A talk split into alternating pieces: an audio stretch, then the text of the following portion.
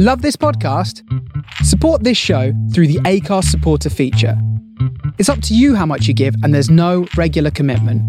Just hit the link in the show description to support now.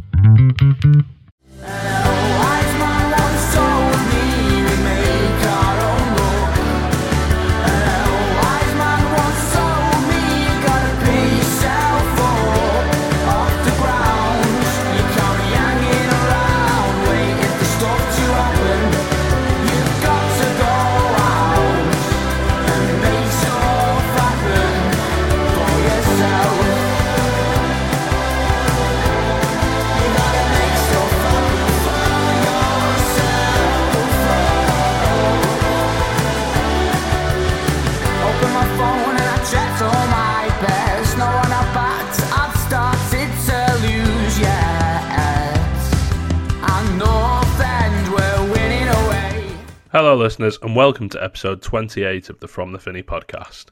We're back to normal this week. I am still at my mum and dad's, and I'm going to be having a lot more work done over the next few weeks, but I'm going to try and keep the pods as normal as possible. So, yeah, the voice of reason is back with us this week, and we're also joined by Sam Whedon for the first time in a while. We'll be discussing the last two games, our playoff chances, Ryan Lowe's time at the club so far, and a few other bits and bobs as well. So, enjoy. Brownie, good to have you back. Are you, uh, are you hungover today, mate, or are you feeling fresh as a daisy? Not too bad, yeah. Got back at a reasonable time and uh, got to watch match of the day and get in bed at a reasonable time. So yeah, pretty fe- feeling all right today. Yeah, Good. Sam, good to have you back on, mate. You good? Yeah, good. Thank you, mate. Appreciate you inviting me back. No, anytime, anytime. It's um, it's been a funny few weeks, hasn't it, Adam? Trying to sort of get Jimmy and uh, George and Solly and Ollie on the odd occasion, try and get them them lined up on a Sunday morning. And yeah, Solly's uh, he'll be listening to this, and he's probably at the time of saying this still fast asleep in bed with chicken and sweet corn pizza to look forward to. definitely. Um, yeah, before we crack on, as I say at the start of every episode, uh, you can support From the Finney with a donation. Just head over to supporter.acast.com forward slash From the Finney. Um, if you're listening on an Apple device, specifically on Apple Podcasts, you can leave us a review in the Apple Podcast app. And Spotify has a new feature. If you're listening on your phone on Spotify, uh, you can leave us a rating on there too. It's like a star rating. I don't actually know what it means or if it does anything, but yeah, I appreciate if you could do that as well. Um, Boys, we'll get straight into it. We'll we'll start obviously with the Huddersfield game, and if we're, if we're being honest, it was a bit of a drab affair, wasn't it? Yeah, it was just one of those nights. It was really frustrating. I think, didn't think we played particularly bad, but just little things didn't drop for us. Um, and yeah, it was just one of those games where, in the end, if you come out of it with a point and then follow it up with a win like we did yesterday, you probably look back at it and think it's a decent point in the end.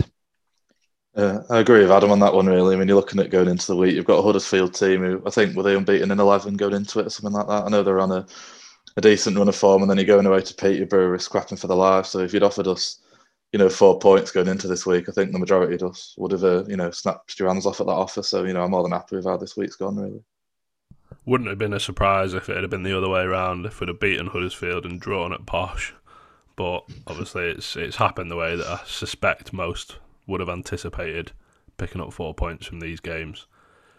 The the Huddersfield game, do you think we did enough to win it? I know, Adam, you said you didn't think we played too badly, and I agree. I don't think we were that bad, but do you think we did enough to win it in the end? The Evans chance was a big chance. Um, got to be looking to score that really. I think he should have hit it low. He's hit it a bit too high, didn't he? Perfect for the keeper. Um, and in the second half, it was more half chance. I suppose the Riis chance at the end was a was a big one, but he kind of stabs it and he's getting pulled all over the place, isn't he, as well? So it was not as easy as I first thought it would be. Um, and then the rest of the chances were just scrappy, really. And Archer had a few half chances where I think Lowe touched on it yesterday. Actually, we were saying he thinks he was trying a little bit too hard. Um, so yeah, I, I think if there was any team that probably deserved to win it, it was us. But I don't think we didn't exactly blow them away. One of those games where you come off and think, "How did we not win that?" It was a bit of a weird one, really. Yeah, it's a, tr- a lot of people talk about the penalty towards the end as well, or like the penalty shout. But I mean, I've watched it. I'm not sure about what you two think, but I tweeted at the time. I've watched it you know, five or six times from multiple angles, and I still can't make my mind up. So I'm not sure we can be too aggrieved that a referee who sees it once at full speed and isn't sure enough to give it. Like Adam said, it probably was the scrappy affair. Maybe shaded it, but you know, I think the draw was a fair result. Had we lost it, we'd have been gutted, and I'm sure Huddersfield would have felt very similar with you know the type of chances we created. There was very minimal stone wall after the Ched Evans one in the first half. I didn't. I mean, I think there is contact there, but I think it's it's it's one of them that I think I don't know if you said it in the group, Adam. I don't think VAR would have given it. Well, I think I think there's so many different angles of it, and one of the angles it looks like a definite penalty, and the other ones it looks like he slips. Um, I think if that was given against us, I wouldn't be too happy about it. And I think if you look at it that way, you kind of you take your pressing specs off and go, yeah, maybe if that was given against us, I wouldn't be happy. So yeah, it was a it was a tough one. Um, Lowe came out and said it was definitely a penalty. I mean, I suppose he's going to say that, but yeah, I've watched it a few times now, and I'm still not 100 percent convinced. From a referee's perspective, though, he's got to be 100 percent certain to give it. And like we say, if we're all saying off from multiple angles, you know, slow motion, having you know had time to review it and stuff, and if we're not still certain, it's a it's a horrifically tight call for him to give on the moment, and it so he's probably you know, you've got to back the referee with that one. I think the fact that we're having this discussion however many days after the game and we're still not 100% certain that it was or wasn't a penalty says everything you need to know. Uh, and it did look a little bit like the ref was looking to the linesman to maybe make the decision for him, um, which I think probably tells you where he was at with it. He, he, he pro- well, obviously wasn't sure because he didn't give it. Yeah, I think it's so late in the game as well. It's a big call that. Um, yeah, just like you say, you've got to got to still talking about it now. We can't make a decision. the ref can't in those split seconds, can he? So, yeah. I think you know, looking at Huddersfield heading into that game as well. I think at the time, I think they're twelve unbeaten now, ten unbeaten at the time, and a lot, like pretty much split 50-50 with draws and draws and wins. Five wins, five defe- uh, five draws. Sorry, before that game. So you know there were no no pushovers. But I think as the game went on, it looked more and more like they were just happy to sort of sit in, take the point, and and sort of get out of there kind of thing. I think it says a lot about where we're at as a club compared to what we were two or three months ago before Lowe came in. I know said we'll mention it later, but uh, you know, under McAvoy towards the end of that tenure, you know, to say walk, we'd be walking out of Deepdale disappointed that we've not taken three points against a team on a run like that that are, you know, was it fifth place at the time? It says a lot about where we're going as a football club, and I think we can take a lot of pride in that. You know, the game wasn't perhaps as good as we could have played, like we've said, but you know, we've, we've you know we're not getting beaten by these teams, and we're staying in the game, and I think we're only going to improve under Ryan Lowe because he's only played I think 11 league games with us now, so you know, think where we could be at after 30, 40 league games going into next season. Yeah, I think, and, and it's another clean sheet, isn't it? And we got a clean sheet yesterday, so that's what we can't talk about yet. Um, yesterday in a bit, but that's four out of five clean sheets, isn't it? And that's that's an improvement. um, so you've got to look at that positively as well. Um, yeah, I don't think there's much more to say than what, what Sam said, really. Yeah, no, I agree. Um, in terms of yesterday, then I know you both went. Uh, what what are you what are your takeaways from it? Uh, poor performance, but I think one thing I really came out of that game thinking was just a well, not poor performance, but you know, we've no way near play to what we've shown we're capable of playing. I think Ryan Lowe said it in the interview afterwards. We'll play better than that in games and not win or not or lose. But I think you can complicate football as much as you want. But if you've you know you've got a defence that are capable of keeping the ball out the back of your net, I think it's five clean sheets and six in the league, and you've got a striker like Archer, who I believe Premier League quality and you know can create a goal scoring chance and finish like that, you're going to end up winning more games than you lose. And I think that's a real positive for us going forward, knowing that we can pick up results when we're not playing our best because no team plays their best for 46 games a season. Sometimes you've got to dig in, you've got to you know make the last stitch blocks like Bowers made at the end, and you've got to you know rely on your forward players to create something and finish it like Archer has. So I think that's a real positive, knowing that we can dig deep and get results under Ryan Lowe. Yeah, yesterday wasn't a game for the purist at all. I mean Obviously, the pitch was pretty poor. How conducive that was to the quality of the game, I suspect it probably played a decent part in it. Um, but yeah, it just wasn't wasn't one that's going to live long in the memory, other than for that little bit of quality, that moment of quality from Cameron Archer, who, for however many minutes it was before the goal, he's not really been involved. And I think when Emil came off and Ched came on, I think you're looking at Emil and Archer and you're thinking it could easily have been either one of the two that was coming off there. Um, but obviously, it's it's paid dividends to, to bring Emil off and leave Cameron on. I think the pitch didn't help, and it was also it was really windy yesterday as well. That that wouldn't have helped, um, and I don't think it helped Whiteman's game really the pitch because we were trying to knock it about, but we weren't really getting anywhere. We couldn't really penetrate them, um, which I think is why. I think Riis had a bit of a poor game yesterday, but the service wasn't great. But I don't think the movement up top was particularly good. Um, and then when Evans came on, and then later on Ledson, you kind of well, the midfield kind of changed. Then we go a little bit more direct, and um, as you can see from the goal, the goal comes from a goal kick, doesn't it? You know, so it's we kind of just stopped passing it about as much and just tried to go for the goal, which was which was good to see. Um, first off, it was a bit of a. I mean, we had a lot of the ball, but we didn't really do much with it. Um, and then at the beginning of the second half, Peterborough came out. and I thought we were quite poor at the start of the, the second half. Peterborough came out and had a few chances. Um, actually came off yesterday and I thought, oh, well, we, we should have won that definitely. But watched the highlights this morning and Peter actually had way more chances than I actually thought they had. They probably had, had more than us.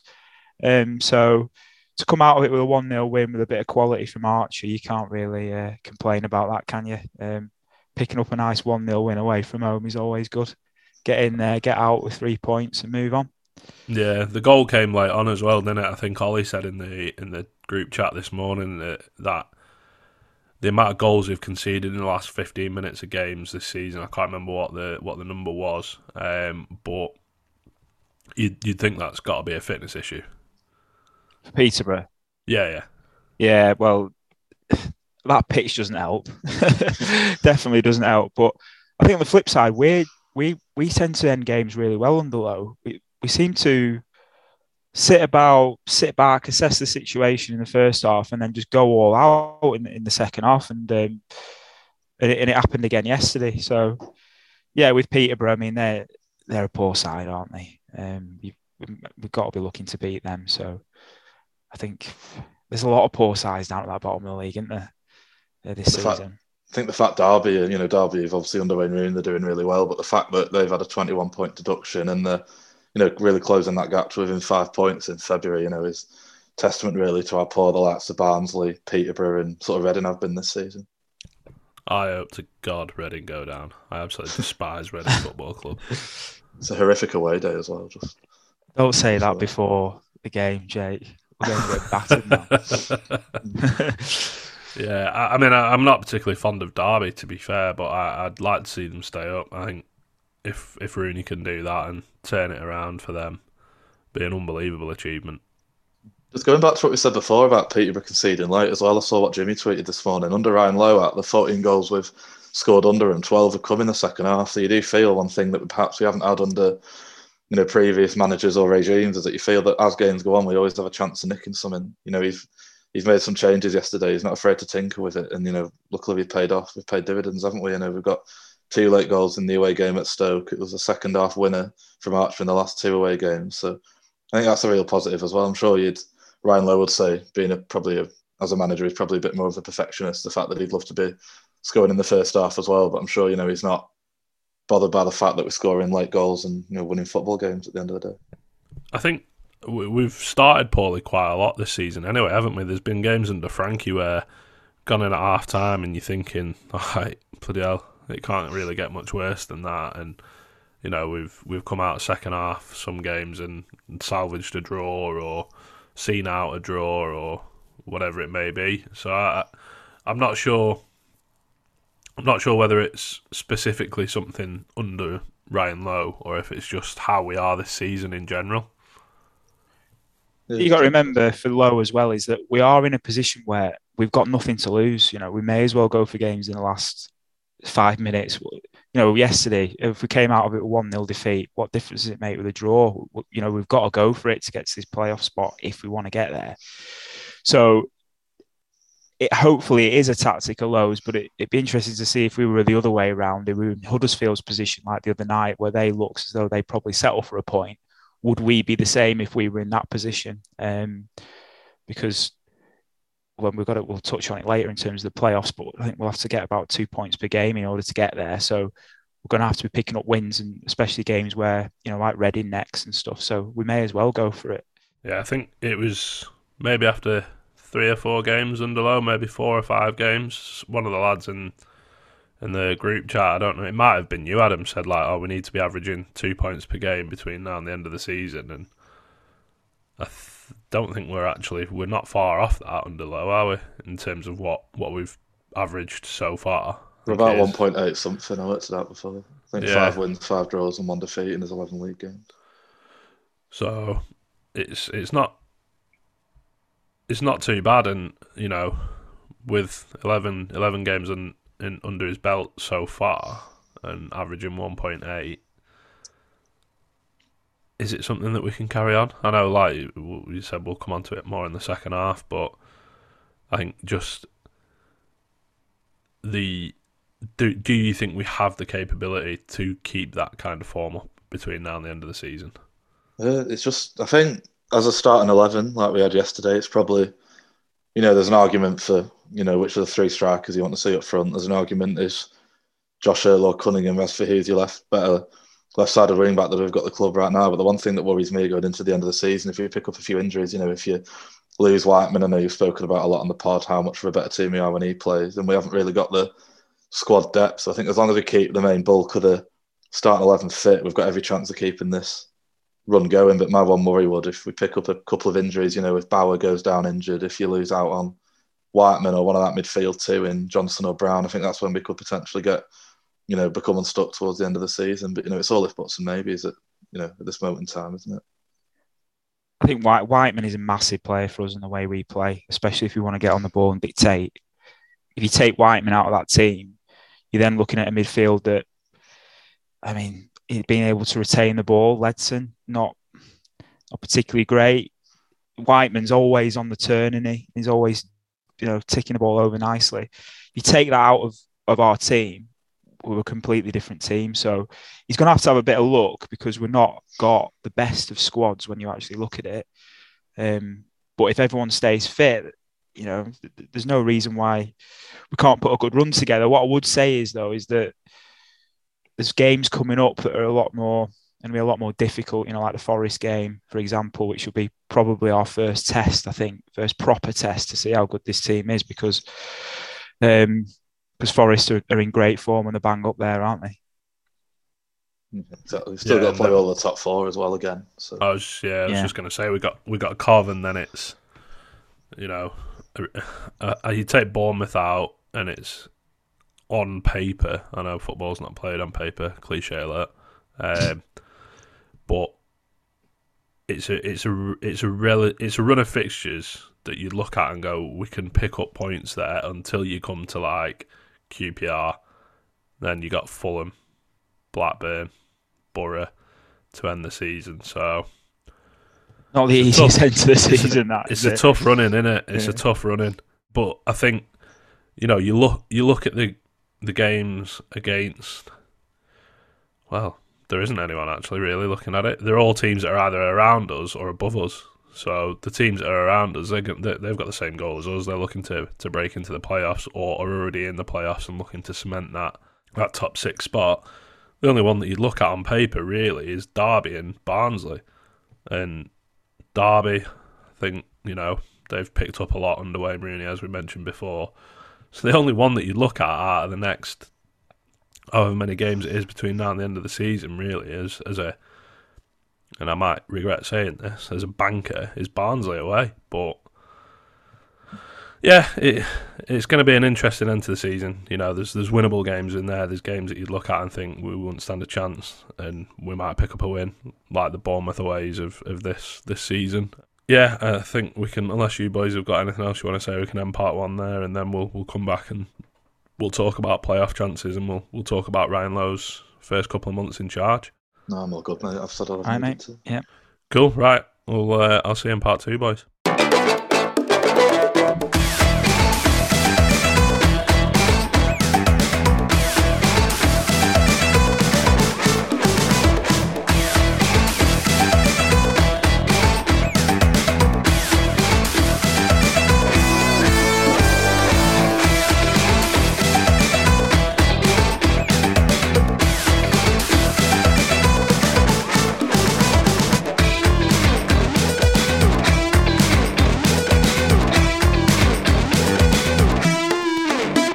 Welcome back to part two of the From the Finney podcast. We'll discuss Ryan Lowe's first two months in charge. We'll give our thoughts on the chances of the playoffs and how slim they might be. And then we'll finish off by looking ahead to the Reading game at home on Saturday. I'm very aware that I am just springing this on you now, boys, but when we've finished discussing Ryan Lowe's first two months, I'd like you to give me an up and a down and a rating out of 10 from his time in charge. But yeah, like we said in the first half, five wins, five draws, one defeat in the league, plus one defeat in the cup. Uh, but that defeat, to be fair, you know, it finished one-one after extra time. Uh, sorry, after ninety minutes, and obviously we we lost after extra time. It was in an empty stadium as well, so it, if people have listened to episodes in the past and wondered why, perhaps there hasn't been that much emphasis placed on the defeat in the cup. I think the fact that it's a cup game, the fact that it was played in an empty stadium, and the fact that we lost the game in extra time just makes it not really something to focus on. It's not like it's there's any been any trends taken from it that have sort of run into the league season, uh, run into the league game. Sorry. So yeah, I mean, five wins, five draws, one defeat, plus a manager that has engaged with the fan base, hasn't had any slide digs, hasn't tried sort of uh, what's the word? Marginalize some some sections of the fan base with with the comments. And the result of that is a club and, and a fan base and a squad that feels united almost united i think. I think there's still some sections some things that you know are are just lacking a little bit. I think maybe some people don't quite buy into everything just yet. Um, and as I said the other week, you know, it it feels like we're we're definitely on the right track at the minute in terms of the direction that we're heading. But I think, like you said, Adam, there's there's going to be some some acid test games to come that will be a good test for us and to sort of for us to see where we're at as a team. And you know, it feels like we say this every every season, but summer's going to be huge. Yeah, he's, he's, been really it's been a good few months but there's a few things to take into consideration is that it was so low before he came in not not using low deliberately. But it, the mood in the place so low before he came in that to some extent whoever came in would have been um, you know would have got us in a better frame of mind um, especially with covid and then the whole way that the last manager left. Um, and I think that it was a completely new change of direction, which is what we needed. Um, and I think that's got to be taken into consideration as well. Is that you know we're only eleven league games in. You can't get too carried away. You know you can't look at a snapshot of a manager's performance in eleven games, can you? Um, so there's a lot of ups and downs to go, injuries, potential to lose key players, all those sort of things that you've got to take into consideration rather than looking at a snapshot of 11 games. Um, but but the way it's gone so far and, and all the stuff off the pitch and the way that all the fans are, you know, he's got about 10 different songs, hasn't he, for him at the minute as well. So it's it's it's it's it's much better than where it was. Um, I do think it's easy for people to get a little bit carried away with things, but I'm happy at the minute and it's uh, you know, let's hope it can continue just before you jump in, Sam, um, can you under can you understand why some people might not have bought into it yet, or might be sort of a bit more reserved and and maybe wanting to buy into it, but are just holding back a little bit? Can could you understand that? Yeah, I mean it's only realistic, isn't it? You know, you've got like just like I said for, for the reasons there, you, you, can't look at eleven games and go, "This guy's going to take us to the Premier League." Definitely, that's just not how it works. So, you know, you've got a whole, if we don't go up this season, you've got a whole transfer window to deal with. What sort of players are we going to get in? Is that going to affect the way we play? What players are we going to lose? There's all sorts of things like that you've got to take into account. So, I don't think you can look at things properly until until probably the summer, and that's if we don't do anything this season, and then see how we get on next season because it's probably been some sort of um, it's kick-started us to some extent, but as soon as things start going wrong and we go through a bad patch, which we will do, you know, everyone goes through a bad patch, don't they? It's about how we then come out of the back of that.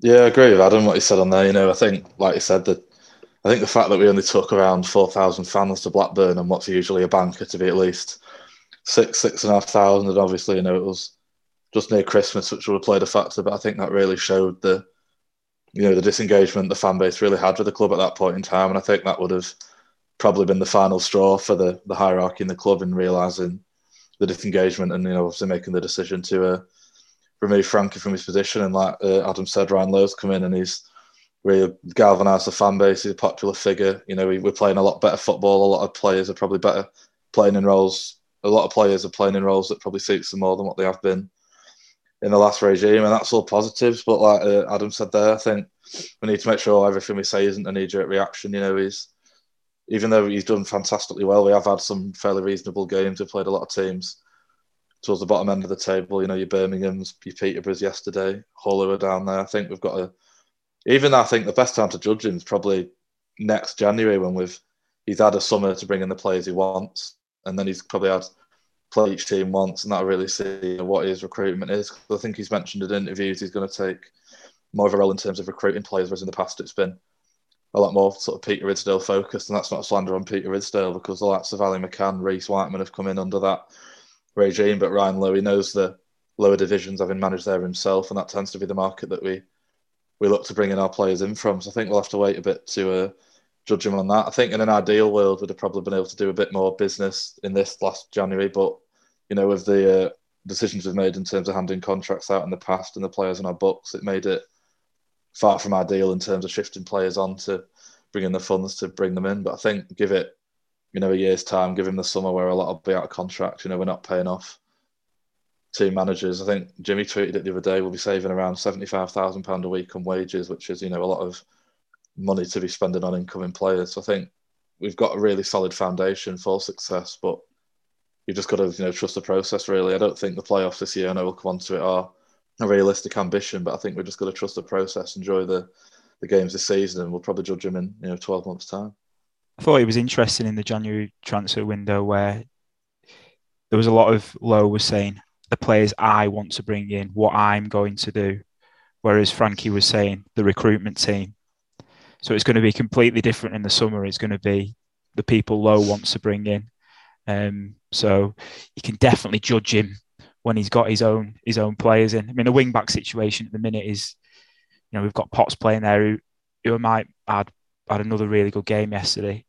Um, but there's a left back, left wing back situation which which needs addressing, and there's other areas. Um, you know, there's three loan players we're going to need to replace because I can't see us getting those three back. So it's going to be it's all, all right to look at these 11 games, there's going to be a lot of issues ahead that he's going to have to deal with, which previous managers have all had to deal with, and you can't judge or compare just off 11 games, can you? I don't think. I think on the recruitment, you know, it's been the the communication about signings and recruitment, like you just said there, Adam, has been very different to under Frankie. How much do you think Trevor's sort of passing has had an impact on that? Because you know it, it was quite well documented how, and rightly so to an extent, how you know he controlled the budgets and all that sort of stuff. You know, we've got FFP to adhere to, but now that he's no longer here, you know, not knocking anything he's done at the club in the past or the way that he's run us, but I think that's maybe like taking the shackles off a little bit for Peter, and Peter's perhaps maybe got a bit more control um, in terms of freeing up Ryan Lowe to be more involved in the transfers as opposed to it just being the recruitment team and, and Peter that go out and source and sign transfers players. Sorry, I don't know.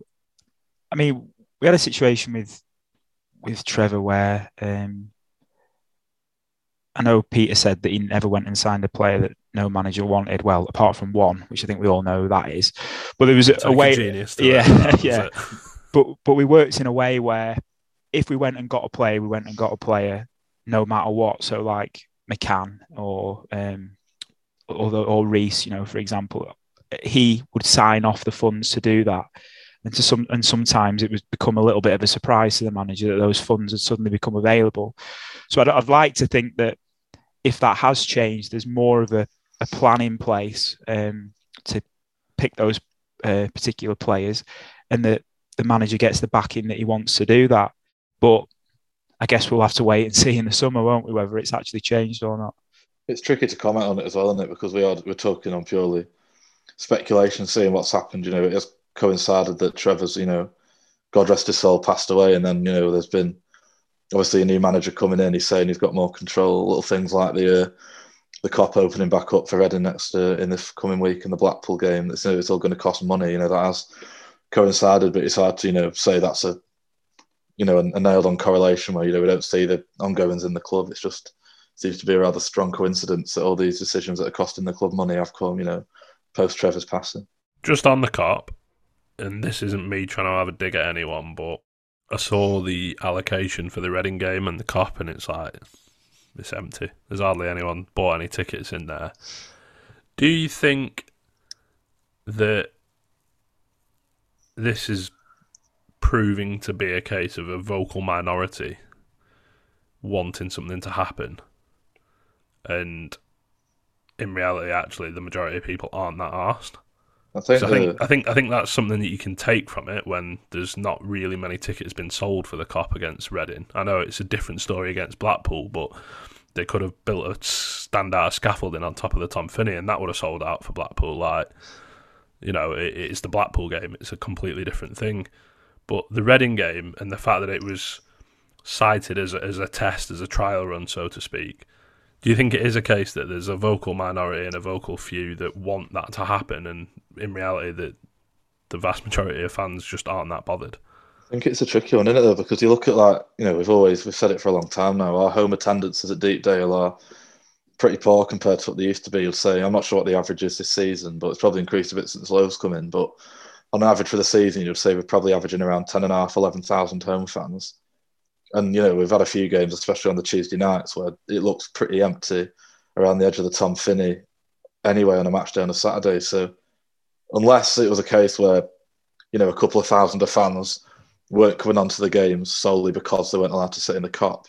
I don't think that's the case, and I'm pretty sure I can hand on heart say that's definitely not the case. I think it's the fact that you know I don't think adding the I don't think opening up the Kop's going to add on 2,000 seats, 2,000 people on the seats. So it just confuses me as to why you'd make a stadium which, you know, as much as it hurts me to say looks half empty anyway, make it more empty by you know increasing the area of which the home fans can sit. It's just a strange one.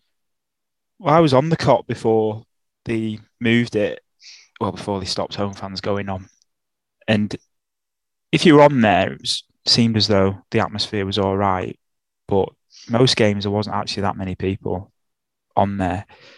Um, and yeah, you're next to the away fans, so you can kind of have a little bit of back and forth, which at the minute, kind of only the the bottom section of the Invincibles um, kind of do at the minute.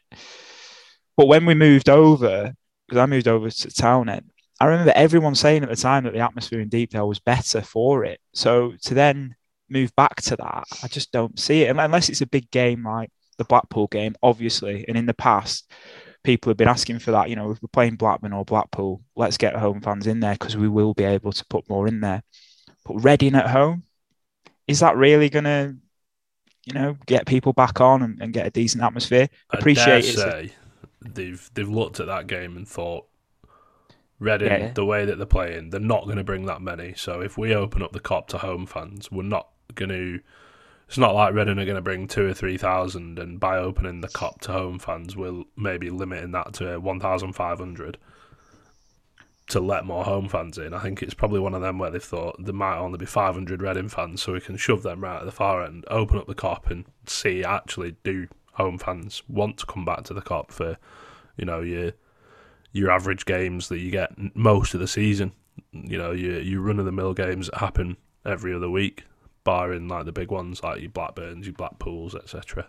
And Many cup games as well, like when Liverpool came. Yeah. I'm sure we sold out the home end, so there's obviously an argument there. So you can Well, it's, it's a trial run, isn't it? And, and the policing for that game against Reading's not going exactly going to be, you know, as high as what it would be for one of those games. So it is definitely a trial run. I just think all it's doing is it's opening it up for criticism if there's hardly anybody there, and then suddenly everyone goes, "Oh, why do we bother doing this?" You know. So I don't know. I, I don't. I mean, I personally, I'm not particularly bothered about it, but I know there are people out there that, that are passionate about getting back on the Kop, and that's fair. That's fair. Yeah, yeah. Uh, everyone's Um, entitled to their opinion, aren't they? And do you know what? Kudos to the club for opening it up because, like I said, there has been a section of the fan base that have wanted it to open back up, and the club have been absolutely hammered in the past for not listening to the fans. The fans want this, but the club aren't doing it. Well, now they are.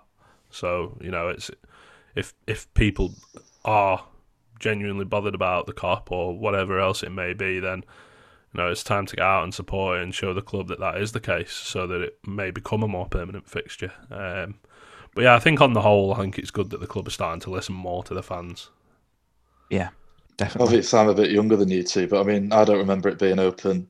Cheers for reminding me, Sam. no, no offense, but I mean, like, I don't remember the days of it being open properly. The only games I really remember were the two home games in the playoffs, and we we played Rotherham, and then we played Chesterfield, and it was open then. But then that falls into the big game category as such. I don't remember when it was particularly open for, um, you know, just the year bog standard Championship League game. I remember the, the QPR game was a pretty special game, to be honest, when St Ledger scored in the last minute. But Yeah, it was Even pretty- special from the Finney stand that one.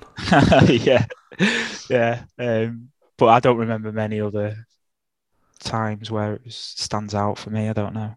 Yeah. Um, in terms of the playoffs, then. Oh no, actually, before we finish on Lowe, um, what what are you rating his two months out of ten so far?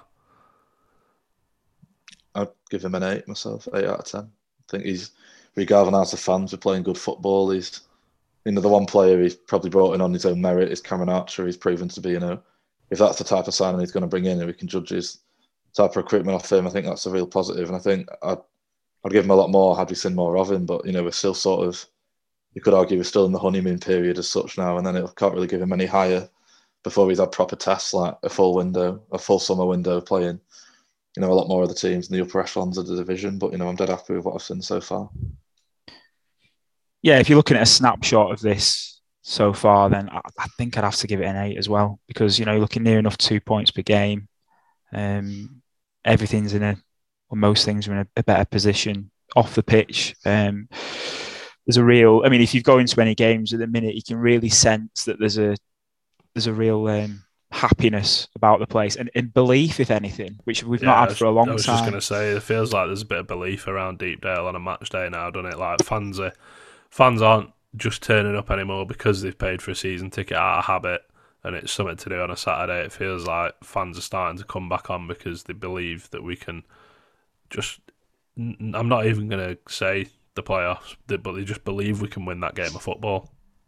Yeah, exactly. Yeah, we've not had that for for a long time. I think the introduction of Mike Marsh as well is a real positive that's come out the back of it because we needed that off the you know the coaching staff needed to be looked at as well. Um, once once Frankie went, so that's been a massive improvement.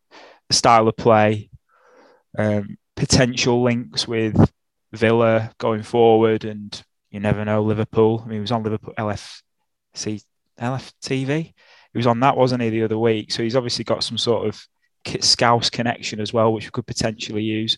So we're, we're in a much better position than we were. That's that's for certain. Yeah, I think Peter's mentioned in the past that we've actually got quite a good relationship with Liverpool anyway. So, you know, maybe having someone like Lowe at the club could just be the, the sprinkling on top to that sort of relationship and could pay off with, you know, maybe another decent loan or maybe sign an academy product that maybe they don't think is going to do well, but we we do. Uh, you know, I don't know, however it might work, but yeah, I think I, w- I was thinking before about this, and I was thinking if if I was to judge Frankie's time, I'd give that like a five, maybe a five and a half. So I think you know, if you take into account everything that Lowe's done in terms of the off the pitch stuff, not just the football. Yeah, I, I agree with you. I think you know seven and a half, eight out of ten is about right. Um, there's tests to come. There's harder harder things to come in in his time here, but so far in the two months, you know, it's uh, it's chalk and cheese in it from how we were for the prior two months. Yeah. One negative. You asked for a negative, didn't you, as well? Didn't you? Yeah, so as well, if you can give me like you you one up and then you one down as well. I'm uh, if, George and Luke are listening to this, they'll be like, "What a bastard, nicking our, our article ideas." But yeah, g- give me an up and a down as well. I'll give you down. I think the whole situation with McCann, and it's not necessarily Lowe's fault because it's the way he plays, but I'm just struggling to see how McCann fits into this long term. And he was a big signing for us, albeit under a previous manager. But I'm just thinking about where where is McCann going to fit? He's played like that number eight role, didn't he? When um, when DJ was out, what long term is he going to fit in there? And, and everyone's got high hopes for him. So probably my my low. Um, and the high, I think we've covered a number of these, but probably the one the one high is just that we've got we've got a bit of belief back into the whole football club, and he has been a massive part in doing that. So fair play to him. Yeah, and if I'm to give my high and a low, I think the the high is just literally. I feel like I'm sure I can speak to a lot of people that you know. I've seen it's quoted a lot on Twitter. You know, Preston North End are back. We're back. We're a fan base that are proudly following the club up and down the country and at home. Instead of just out of habit, you know, the numbers in the away following have increased since Lowe's come in, which is fantastic. I think we're back playing football that you could associate us. You'd like to be associated with. You know, we're, we're keeping the ball on the deck best we can. We're playing through the thirds, which is a lot better than again. No disrespect to Frankie, but the sort of long ball that we're used to. Uh, my one low is I think, like you say, my squads. I think you know McCann's the, probably the best example of it, but other players as well. You've got players who have been built to fit a previous regime, whether that be players coming in under Alex Neil or players coming in under Frankie McAvoy, like McCann. I think there's a lot of players who are potentially not the ones getting called out on the socials as dead wood. Might be players like maybe your Ledsons, your McCanns, your Josh Earls, who's been mentioned, who potentially aren't going to suit this system. I think we've got a hell of a task shifting what out of the 25 man squad. There's probably 10, 11 of them who potentially some names aren't used to being called out who aren't going to fit this system. And whether it's realistic to get a squad that Lowe wants in the uh, summer window, you know, only time will tell with that. But I think one negative is we've got a real, real big job to shift a lot of these Deadwood players to allow us to bring in the players that he wants in order to give us, you know, best chance of success going forward. But again, that's maybe not, you say a downside of Lowe, that's probably not his fault. I think that's just, you know, the cards he's been dealt when he's taken the job, which I'm sure he was aware of when he came in. Yeah, I've no doubt he was he was aware of that, and I can't really disagree. To be fair, I don't think there's, you know, everything we've said so far about Ryan and his time here, and your both your highs. Um, I've not really got anything different to say, and uh, I, I, yeah, a, a low that I, I couldn't think of one. To be fair, I was struggling because there are a few things, but it would it would just sound like it's just nitpicking for the sake of it. And I think you know the points that you two both made are both very well made. And yeah, I think the Ali McCann one's really interesting, Adam, because um, you'd look at maybe saying like, well, DJ's you know getting on a bit, 29, 30, maybe got two or three more seasons at this level, but can you see uh, Ali McCann sticking around for that that length of time, not playing regularly on the hope that DJ might go and he might get that slot in the team. But then you look at it and go, well, the way Alan Browne plays, would he be better suited to replacing Alan Browne as opposed to replacing DJ? And Alan Browne's club captain signed uh, what a four year deal last January, three and a half year deal, whatever whatever it was. He's not going anywhere anytime soon, I don't think. So, yeah, it's a tough one. Um, and it'd be interesting to see how things pan out with uh, with with Ali. In terms of the Reading game, no. In terms of the playoffs, what what are you saying? Do you reckon it's doable? I know we've touched on bits here and there and whatnot, but is it is it a goal that we can realistically achieve? I know there's always a team in there toward the end of a season that, that has a late push and a late run, but you know we touched on it in part one that our running is quite tough, barring maybe one or two games on paper that are slightly easier. Do you, do you think it's uh, an attainable target for us? Well, as long as it's mathematically doable, you know, and the form we've been on and the confidence that we've got is doable. But I think we need to get drawn away from playoff talk as a target as such and just enjoy the football we've got under like Ryan Lowe. I think the trick for me is to stay level headed. You know, I think as good as the days that like your West Broms, your Stokes, your Hull last week, and maybe yesterday will be, I think while he's got the squad of players he has and the depth he's got, there's going to be a lot of Millwall away, Swansea away. I know it was a cup game, but Cardiff away type of performances. And I think, you know, you go on the social medias after a win like yesterday, where perhaps we haven't played that well, and it's all positive, you know. But then you go on the after the um, the draw at Millwall and the loss to Swansea, and players are getting thrown under the bus. I think the trick's just to stay level-headed. You know, Rome wasn't built in a day, as the old saying goes. I think just enjoy the football, and if we keep stringing wins together and get there, or get towards the top six, then fantastic. You know, you give yourself every chance. But at the same time, I wouldn't necessarily target the playoffs because I think looking at the table, we've played the joint most games. We've played 32, and teams above us have played 30 or even 29. So it is a real tough ask to get in there. I think you're saying two points a game. I think there's an argument you need even more than that.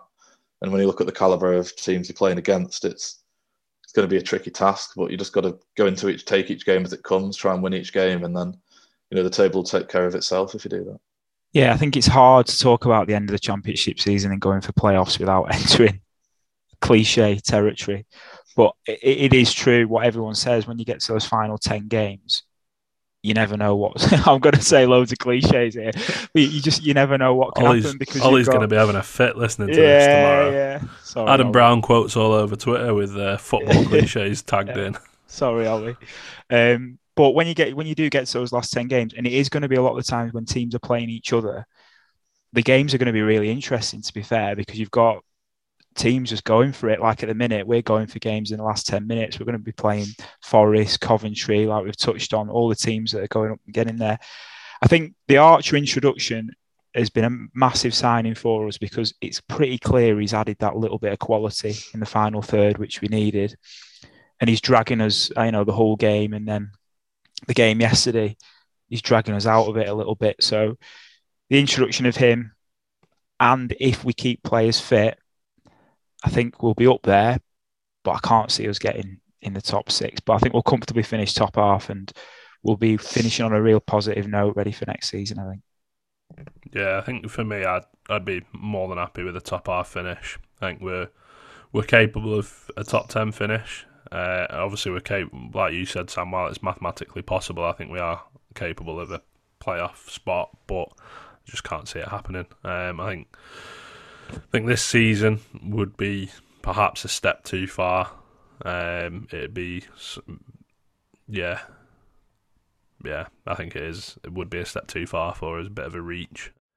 But yeah, I'm, I'm going to say comfortably top half, and I'd, I'd be delighted with a top ten finish given how the first half of the season panned out. And I think it was, I think it's only this weekend actually that we've got into the top half of the table for the first time this season. So I'm sure someone will correct me if I'm wrong on that on social media, but I'm I'm almost certain that this weekend is the first time.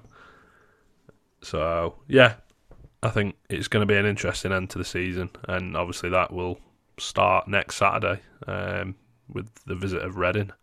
I think this might be the first game that I'm working, first home game that I'm working and not not on as a fan, because it's uh, a certain a certain reporter's birthday.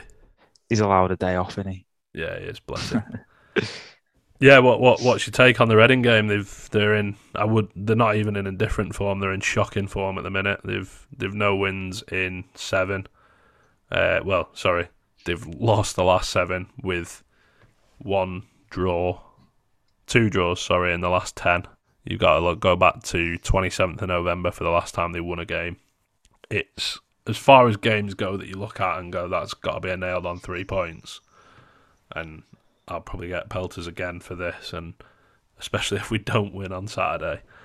But it's a game that you're looking at, and you, you've got to be saying three points. You've got to be.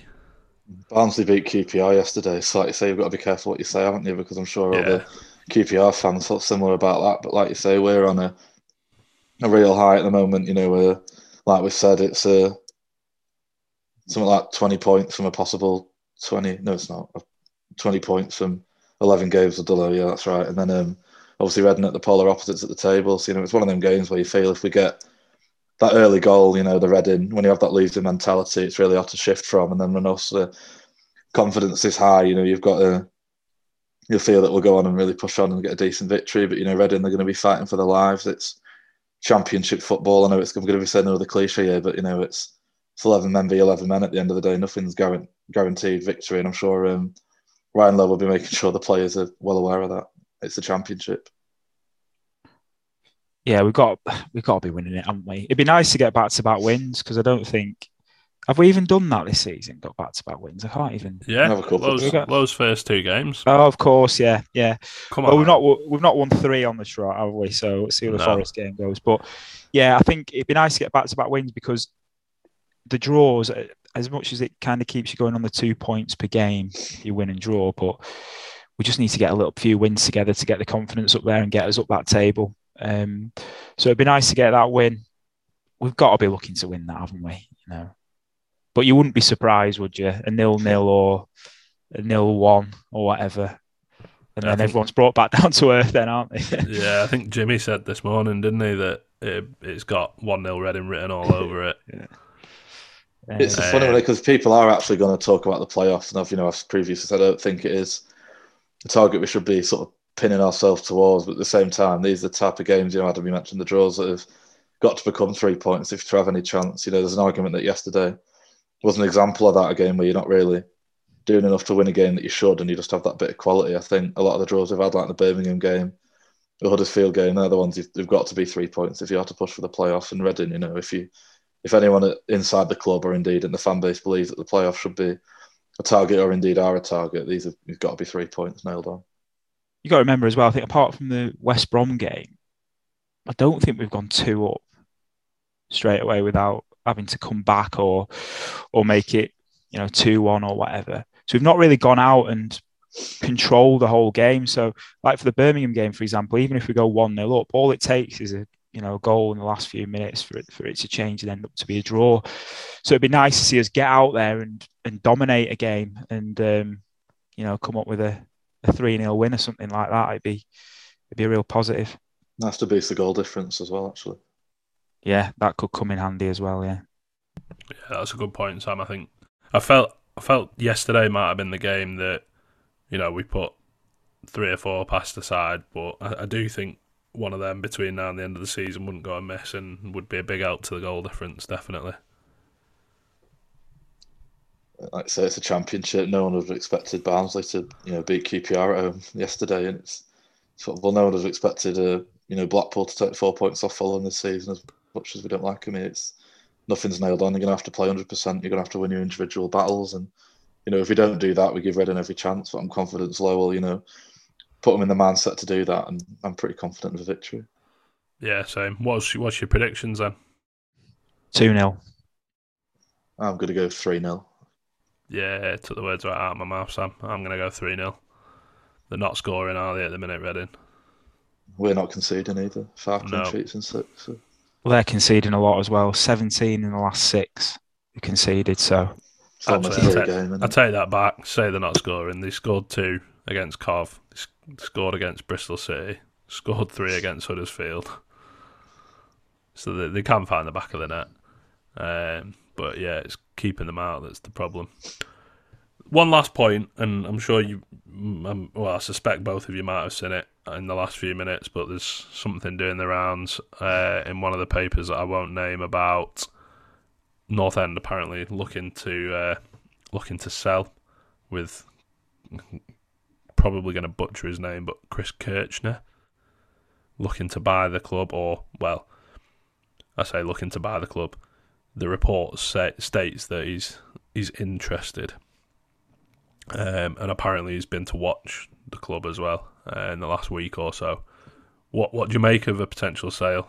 Um, do you think it's something that we perhaps need to look to do to sort of kick on as a football club? I mean, I think it's been quite well reported or quite well talked about, maybe not reported, that we haven't really been flush with cash this last win this last window, uh, and obviously the the untimely passing of Trevor um, does feel like maybe the time is right for for some fresh investment, whether that's a complete buyout or someone comes in and buys a stake in the club, and the Hemmings family still have a controlling stake. But you know, we look to to raise some funds through investment, whatever it may be. But what what's your thoughts on that?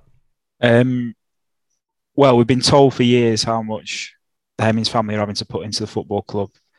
And then the comments in January were that we have to be a little bit more self-sustainable, especially this season in terms of making our money back.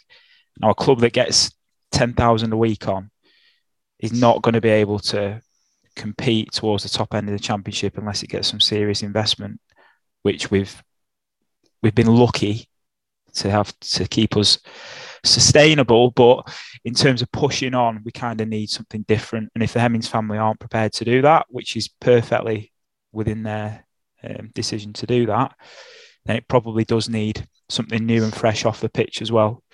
Um, but on the flip side, careful what you wish for, because we've uh, there's been plenty of clubs, especially in our local area, who have um, they've been on the bad side of you know ownerships, and, and we're kind of lucky that we've got what we've got at the minute. So, in a similar way, then Lowe has galvanised the fan base on the pitch and got everyone going. Then something off the pitch as well, because could help to do that. So, yeah, it's probably needed. And and to be fair, the Hemmings family are probably more than happy to um, to sell, but it's kind of a bit scary at the same time, isn't it? I think.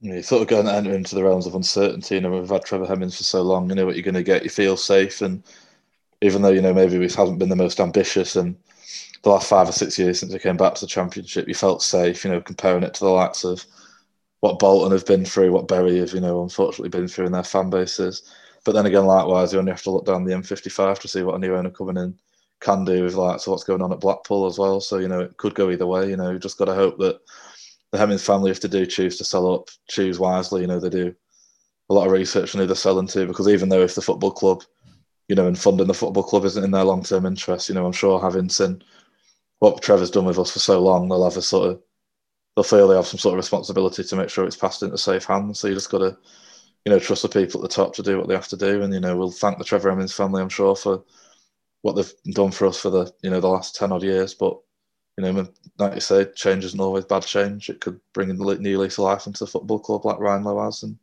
we'll have to see what happens with it. Really, I think we've probably reached our ceiling under the ownership, if we're honest, and and that's that's that's been shown by the fact that we've consistently finished mid-table in the championship over the last few seasons. I was going to say, I think we hit our ceiling with the ownership about five years ago. Well, yeah, and we've had new managers in, some that have been been highly thought of and being able to kind of push on from good positions, which we've never we've never done. And I don't see that changing. If anything, I probably see that getting getting less of an option, us going out and spending loads of money and pushing on. So it's probably the right time for for everybody involved to get to get a bit of a change because let's face it, it's gone a little bit stale, hasn't it? Um, so yeah, we'll see. It's early days, in it? So we'll see.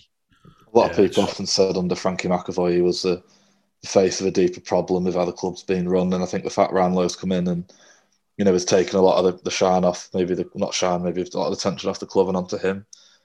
It's probably benefited us in terms of maybe making putting the problems with ambition to the back of our mind. But I think with him coming in now, you've got a really positive young manager. He's looking to do something.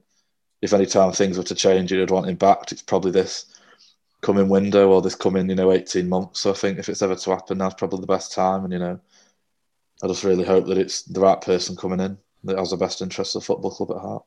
Yeah, I think we'd be fools, wouldn't we, to anticipate the Hemmings family owning the club for forever, for the rest of our lifetimes at least. Like, it's, obviously, it's never going to happen. The the ownership will change hands at some point. Um, but like you said, Sam, it well, like both of you have said, it it's a it's a bit of a scary thing, in it, when you've when you've been so used to what we've had for the last, you know, not even just Hemmings direct ownership. He was involved, obviously, when Baxi got involved.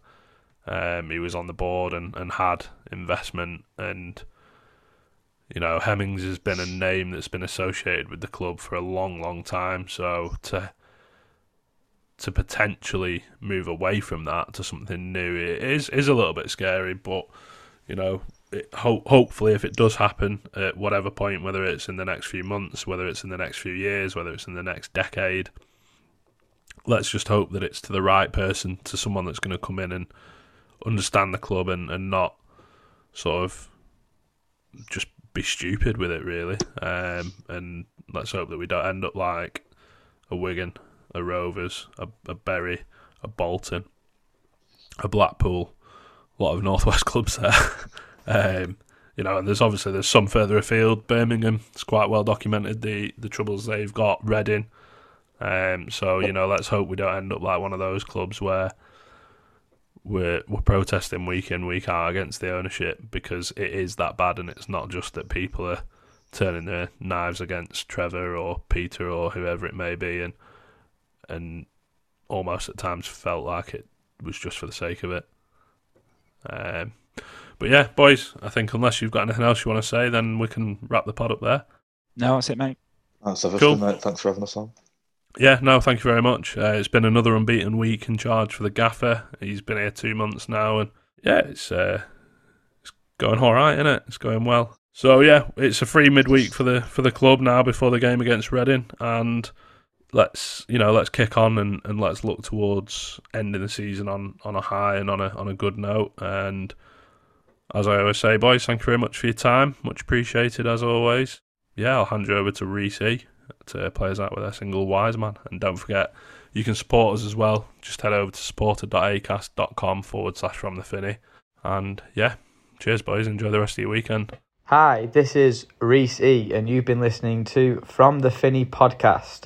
And you can now hear our single Wise Man. Find us on Spotify, iTunes, Instagram, Facebook, Twitter, and the Town End. Peace and love.